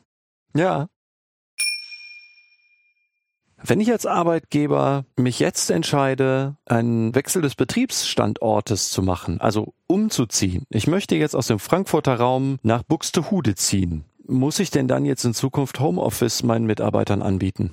Das wird wahrscheinlich so sein, wenn es gibt ja den Fall, wo die Mitarbeiter sowieso schon Homeoffice haben, dann wird es, wie ich schon sagte, schon mal schwierig zu sagen, unser Betriebsortwechsel ist der Grund der Kündigung. Klar, Hat ja eh keiner da gearbeitet. Mhm. Und im Normalfall bietet man ja vor einer Kündigung in solchem Fall eine Vertragsänderung, eine Versetzung an. Mhm. Versetzung Homeoffice ins Homeoffice. Ja, gut. Ne? Und in dem Fall, wo der Mitarbeiter bislang gar kein Homeoffice hatte, aber der Arbeitsplatz sich dazu eignet oder andere Mitarbeiter von zu Hause aus arbeiten, wird es vielleicht in manchen Fällen so sein, dass man sogar in so einer Situation sagt, boah, wir wollen den Standort wechseln aus Gründen, aber die Mitarbeiterin, die ist gut, die möchte ich gerne behalten. Und geht das nicht, ich könnte das doch im Homeoffice und man bietet ihr das an. Aber der anderen will man es nicht anbieten. Ja, und dann eh ist doof. es schon mal doof. dann läuft schon mal gar nichts. Ganz klar muss man es beiden angeboten haben. Also die, die kein Angebot bekommen hat, wenn sie eine vergleichbare Arbeit hat und das auch könnte, wird also, denke ich, schon Erfolg haben vor Gericht, um diese Kündigung anzufechten. Aber jetzt nehmen wir mal den Fall an, dass es eben bisher noch kein Homeoffice gegeben hat, weil das einfach aus BTM-Rezeptgründen keine gute Idee war. Also man Mhm. hat gesagt, ey, das geht irgendwie nicht. Wir haben zu viel Präsenz. Also warum auch immer man das machen würde. Ja. Also man ist eine Arztpraxis zum Beispiel, wir haben super viel Präsenz, es geht einfach nicht im Homeoffice. Und wir wollen umziehen, also Mhm. Ja. weit weg. Ich weiß, das ist jetzt eigentlich kein Homeoffice-Thema, Mhm. aber was macht man dann? Dann ist das genauso, als würde man nicht wegziehen. Also wenn Homeoffice nie Thema war und nie gewährt wurde, ist das keine Alternative, die ich prüfen muss im Fall eines Betriebsstandortwechsels, weil der Standortwechsel führt ja dazu, dass die Arbeit wie bisher nicht fortgesetzt werden kann. Mhm. Und wenn ich nie Homeoffice hatte und das einfach gar nicht Bestandteil bei uns der Verträge ist, wird da auch kein Problem sein. Das Problem wird sein, wenn es so eine Mischgeschichte gibt. Okay. Also wo manche Mitarbeiter es können und das Problem wird es geben, wenn man es manchen Mitarbeitern anbietet, mitzukommen trotz der Entfernung und Homeoffice und den anderen nicht. Aber ich höre raus, auch das könnte gehen, wenn es dafür einen sachlichen Grund gibt. Also wenn man zum Beispiel sagt, meine ITler können ins Homeoffice gehen oder dort bleiben, Hm. aber die Fertigung zum Beispiel muss mit umziehen. Hm. Das wäre doch vermutlich schon, Genau, also das wäre Ja. dann schon in Ordnung, der Fertigung kein Homeoffice genau, anzubieten. genau. Man könnte es tatsächlich sachlich rechtfertigen, indem man sagt, ja, ich habe es erkannt. Also darauf kommt es dann an, wenn man gekündigt hat, ist ja immer die Frage, ob es keine andere Alternative dazu gab, über die man vorher nachgedacht hat. Und wenn ein Arbeitgeber tatsächlich bei so einem Standortwechsel überhaupt zeigt, dass er darüber nachgedacht und daraufhin gesagt hat, bei denen sehe ich es, bei denen sehe ich es nicht, müsste das ziemlich unproblematisch sein. Und das ist eine unternehmerisch freie Entscheidung zu sagen, ich stelle mir vor, die und die Abteilung arbeitet so. Okay. Und jetzt habe ich abschließend noch eine Frage, die wir, glaube ich, gar nicht vorbereitet haben, aber nur weil Mallorca gerade wieder durch die Medien geht. Nehmen wir mal den Fall, wir haben jetzt einen Betrieb und die sind irgendwie alle im Homeoffice. Oder ist auch egal. Also jedenfalls sagen wir, du bist im Homeoffice und du denkst dir jetzt, hey, Ostern 2021 kommt, die haben doch da die Malle-Bomber, die haben ein paar extra Dinger, ist doch geil. Ich nehme meinen Laptop, also du hast eine Mhm. Homeoffice-Regelung, das heißt, ihr habt vereinbart, du arbeitest zu Hause, jetzt Mhm. nimmst du deinen Laptop unter den Arm, sagst alles gleich, nimm mir noch so eine Webcam und irgendwie dreieinhalb Stifte und ein bisschen Papier. Meine Tante hat eine Ferienwohnung auf Malle. Tschüss, Freunde, ich bin jetzt drei Monate auf Malle. Mhm. Darf ich das? Die Frage hat sich tatsächlich in Pandemiezeiten oft gestellt. Mhm. Haben sich manche gedacht, ja, ich habe doch eine Ferienwohnung oder meine Eltern leben am Meer und ich möchte das jetzt so machen. In Pandemiezeiten wieder ist es einfacher, sowas durchzusetzen, weil wie gesagt, Homeoffice ist dann sozusagen ein Gefallen als Arbeitnehmer, den ich dem Arbeitgeber quasi tue. Mhm. In normalen Zeiten schwierig. Wenn es ein mobiler Arbeitsplatz ist, also nicht nur reines Homeoffice, dann wird das wahrscheinlich gehen. Also wenn die Tätigkeit sonst auch nicht ortsgebunden war, zum Beispiel ein Journalist oder jemand, der irgendwie weltweit immer seine Texte schreiben kann und das auch so passierte, dann wird es egal sein. Aber mh, wenn ich vereinbart habe oder klar ist, dass Homeoffice bedeutet, dass du an deinem Wohnsitz arbeitet, dann kann ich aus was für Gründen auch immer als Arbeitgeber sagen, nein, ich möchte, dass du da bist, dass du verfügbar bist. Die Frage ist, ist das dann gerechtfertigt? Ist das unanfechtbar? Das wird wie immer darauf ankommen, was für ein Job es ist und was für eine Rolle es spielt, dass diese Mitarbeiterin ausgerechnet immer zu Hause ist und nicht woanders. Also es werden tatsächlich Gerichte entscheiden müssen. Ich glaube, das Problem wird sich häufiger mal stellen. Zumindest jetzt in Pandemiezeiten gab es oft die Frage und da ist rechtlich die Position der Arbeitgeber ein bisschen äh, schwach. Aber ansonsten, warum nicht, wenn sie da, wenn man eh nie weiß, wo sie genau ist? Dann ist es ja sogar schon nett, dass sie sagt, ich bin jetzt auf Mallorca. Also ja, wobei man das ja schon auch über eine Videokonferenz wahrscheinlich sehen Mhm. könnte, also wenn sie ihren Hintergrund nicht ausblendet. Aber nur um mal so ein bisschen Öl in dieses Streitfeuer zu gießen, Mhm. wenn ich wollte, könnte ich als Arbeitgeber ja sagen, ey, ich glaube, du hast nicht alle Tasten im Ja, Schrank. das tun auch die meisten wahrscheinlich. Ich habe dir doch jetzt nicht Tausende von Euro bezahlt, irgendwie einen rauf und runter fahrbaren Schreibtisch, dicken Bürostuhl, Mhm. damit du möglichst ergonomisch arbeiten kannst, Tastatur rauf und runter, Mhm. Videoaufzeichnung, alles Ting-Tang. Das habe ich doch nicht gemacht, damit du jetzt deinen Laptop unter den Arm klemmst, den ganzen Krempel zu Hause lässt, dann in den Bomber steigst und sagst, Mhm. so, ich bin jetzt vier Monate auf Malle. Ja, deswegen meinte ich, es wird darauf ankommen. Es wird auf jede Einzelheit ankommen. Wenn das dieser Fall ist, wo der Arbeitsplatz eingerichtet ist, dann wird es dann darauf ankommen, geht sie nur für eine Woche weg oder zieht sie ganz weg? Genau, auch die Ja, Frage, zieht man ganz Thema, weg, genau, ne? ja. Also was ist, ich habe jetzt einen Freund und der lebt in Japan und ich kann doch auch von Japan aus arbeiten. Ich bin doch sowieso nur bei euch einmal im Jahr. Ich nehme auch das ganze Mobiliar mit. Ja, kann auch auf dem Schiff. Ne, also das ist schon einerseits eine Veränderung und es ist die Frage, wie wesentlich ist das denn, dass die Arbeit dann tatsächlich an dem angegebenen Wohnort stattfindet. Das kann versicherungsrechtliche Auswirkungen haben, Klar. zum Beispiel. Wenn man davon ausgeht, dass man das nicht ganz rechtssicher verbieten kann, sollte man sich zumindest auch in der Homeoffice-Vereinbarung zusichern lassen, dass es eine Anzeigepflicht für Veränderungen gibt. Ja, Ja. also dass ich zumindest anzeigen muss, drei Monate vorher, dass das so passiert, damit der Arbeitgeber sich darauf einrichten kann oder zumindest überlegen kann, ich sag mal böse, da hat er noch Zeit, sich zu überlegen, was dagegen spricht und vielleicht kann er was dagegen machen, aber vielleicht auch nicht. Könnte ich denn nicht als Arbeitgeber einfach sagen, du musst parat stehen, wenn ich das will, mit Ankündigung einer Woche für ein, keine Ahnung, ein Vorort-Jurfix? Ja. Also nehmen wir mal jetzt die Pandemie raus und dass das irgendwie infektiologisch gerade schwierig ist, aber einfach, wenn ich sage, ich möchte gerne, dass du parat stehst mit einer Woche Ankündigungsfrist, dass du zu mir in den Betrieb kommst, weil dann Dinge gemacht werden müssen. Das muss irgendwie so und so oft. Also du kannst ja zum Beispiel auch sagen, ich ziehe die Karte, keine Ahnung, maximal zweimal im Monat oder so. Ja, das kannst du vereinbaren. Wenn du keine Vereinbarung hast, hast du ein Problem. Wird es natürlich schwierig, klar. Das kannst du vereinbaren, das sehe ich kein Problem, das ist von vornherein geklärt. Du kannst auch vorsorglich vereinbaren, dass der Mitarbeiter auf Abruf jeden Montag da zu sein hat.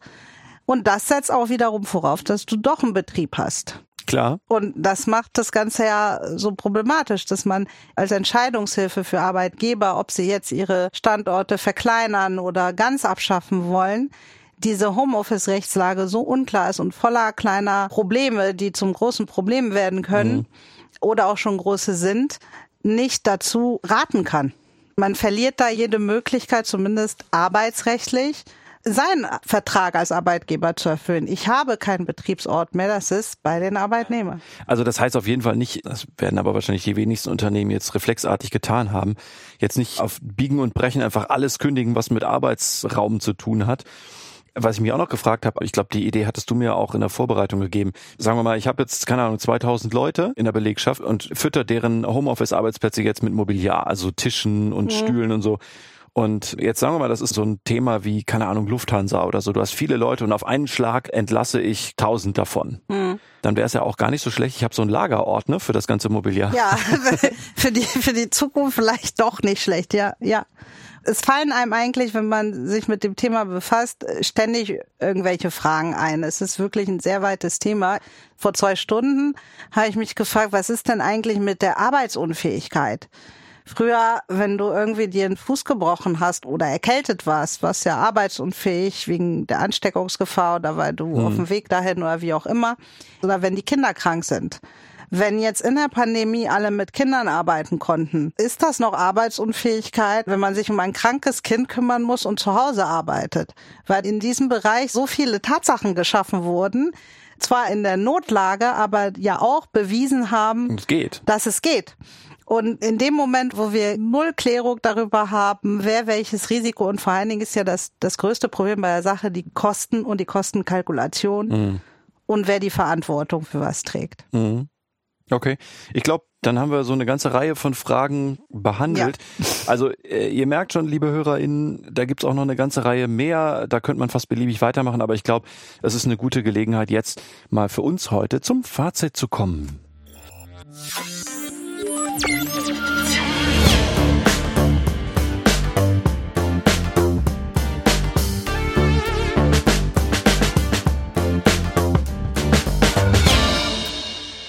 Fazit. Also ich nehme auf jeden Fall mal mit, Homeoffice ist nicht einfach nur, man arbeitet, wo man will und es ist auch überhaupt nicht so einfach, wie jedenfalls ich vor der Vorbereitung auf die Folge hier gedacht habe. Du so? Ja, ich habe ja nur berichtet und mache das ja auch, weil ich irgendwann auch mal gerne das so zusammentragen oder mal so auch selbst reflektieren wollte, was ist denn da in den letzten Monaten aufgetaucht in dem Zusammenhang. Und ich kann halt nur an alle Arbeitgeber und auch Arbeitnehmer appellieren, sich Gedanken zu machen, wie diese Variante des Arbeitens, die es ja gibt, die ja auch viele Vorteile hat, auch mal die Nachteile zu reflektieren und mal zu gucken, wie man sich über Mindestvoraussetzungen unterhält und das regelt. Wo keine mhm. Regelung ist, schaffen die Tatsachen die Regeln und das halte ich mhm. für gefährlich. Ich glaube, man kann auch noch zusammenfassen, Homeoffice ist nicht nur Gold für alle, mhm. sondern bringt natürlich auch Pflichten mit sich. Also weil es eben nicht dasselbe ist wie einfach überall arbeiten, heißt es natürlich auch, wenn man gesagt hätte, ich arbeite zu Hause, dann heißt es halt auch, man arbeitet dann zu Hause. Wenn man dann woanders arbeitet, ist es eben nicht mhm. zu Hause. Ne? Und wenn ich dich richtig verstanden habe, sagst du auch, kann ich auch nachvollziehen, Arbeitgeber sollten sich jetzt, sobald die Pandemie eben nicht mehr so einen komischen Zwangmantel auf alles draufgeworfen hat, überlegen, wie sie das in Zukunft proaktiv handhaben wollen. Hm. Mal so Interesse halber, hast du eine Perspektive auf Homeoffice? Also kannst du aus deiner Praxis sagen, das hat jetzt, glaube ich, mit Arbeitsrecht gar nicht mehr so direkt was zu tun, aber eher so, Hast du eine Perspektive darauf, wie das breit angenommen wird? Also wurde es am Anfang für positiver gehalten, als die Leute es jetzt halten? Finden Leute Homeoffice gut, aber wo wird das hingehen? Vielleicht auch in der Politik. Also oder einfach, was denkst also du wird passieren? Ich denke, es wird eine Mischung geben. Ich denke, dass Homeoffice in Vollzeit nur in Ausnahmefällen die Lösung sein wird oder da weiter bestehen wird, wo es auch vor der Pandemie bestand. Wenn das so da gelaufen ist, dann wird es auch weiterlaufen. Wobei jetzt, wenn man sich mit den Problemen oder mit den Folgen auseinandersetzt, kann es auch sein, dass es da wieder so eine Autoregulierung gibt und die Arbeitgeber vorsichtiger werden. Und dann gibt es, glaube ich, auch auf der Arbeitnehmerseite Probleme im Homeoffice. Zum Beispiel haben viele Schwierigkeiten mit dem Thema Arbeitszeit, weil man natürlich zu Hause ist, man alles sehr frei gestalten kann. Aber natürlich gelingt es auch nicht jedem Arbeitnehmer, sich zu disziplinieren oder zu sagen, ich bin jetzt raus aus dem Büro, wenn das Büro die Küche ist und der Laptop ist noch da und mhm. das Handy klingelt. Also das sind Probleme, die es in anderen Bereichen auch schon vor 10 oder 20 Jahren gab, als die Leute anfingen, Handys zu haben oder so. Also mhm. Es wird so eine Mischung, denke ich. Ähm, wir sind jetzt zwar schon im Fazit, aber eine Sache ist mir doch noch gerade eingefallen, wo du das gesagt hast mit so Vertrauensarbeitszeit mhm. und so oder mit was ist Arbeitszeit und was nicht. Ich erinnere mich daran, dass es im, ich glaube im Jahr 2020 eine BAG-Entscheidung gegeben hat, die so dieses Thema Vertrauensarbeitszeit ganz stark tangiert hat. Das war der EuGH. EuGH, okay. Das war der EuGH und das betraf die Deutsche Bank in Spanien. Man hat sich sehr viel darüber aufgeregt und sah die Vertrauensarbeitszeit durch diese Entscheidung in Gefahr. In Deutschland läuft es bislang so, dass man nur die Überstunden zählen soll. Also die Arbeitszeiterfassung oder Protokollierung ist wichtig, um zu gucken, ob Leute über die Mindestarbeitszeit hinauslaufen. Und nach dieser EuGH-Entscheidung sollte es dahin gehen, dass man halt konsequente Arbeitszeiterfassung hat, ein Arbeitszeiterfassungssystem mhm. und der Arbeitgeber das auch nachweisen muss. Und man hat es so ausgelegt und es gab viel Aufregung. Seit Corona redet man nicht mehr davon. Gleichzeitig ist aber auch auf EU-Ebene, worüber man auch nicht mehr so viel redet, eine Verordnung geplant gewesen zur kompletten Reform des Arbeitsvertrages, also okay. was da alles geregelt werden soll und so weiter.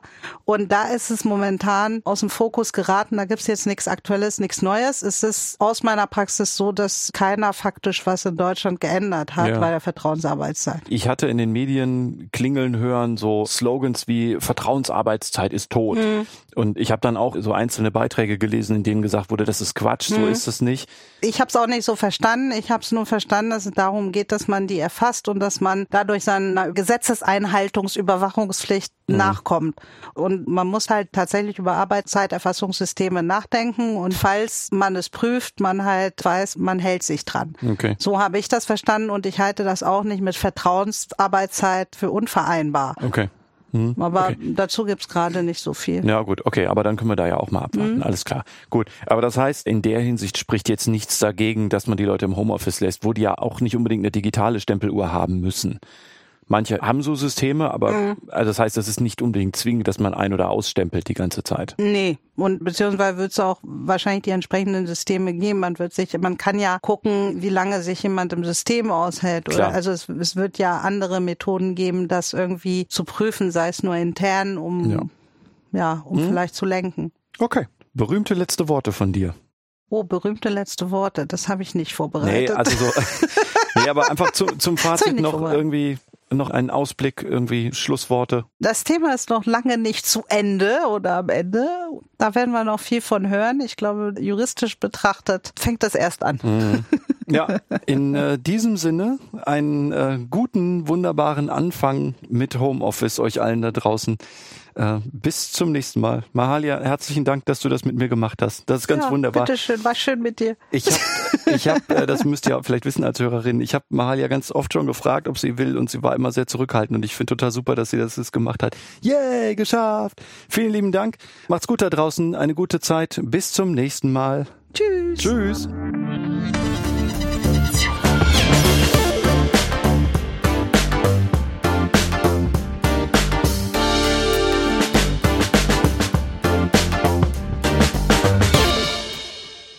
Legal Bits.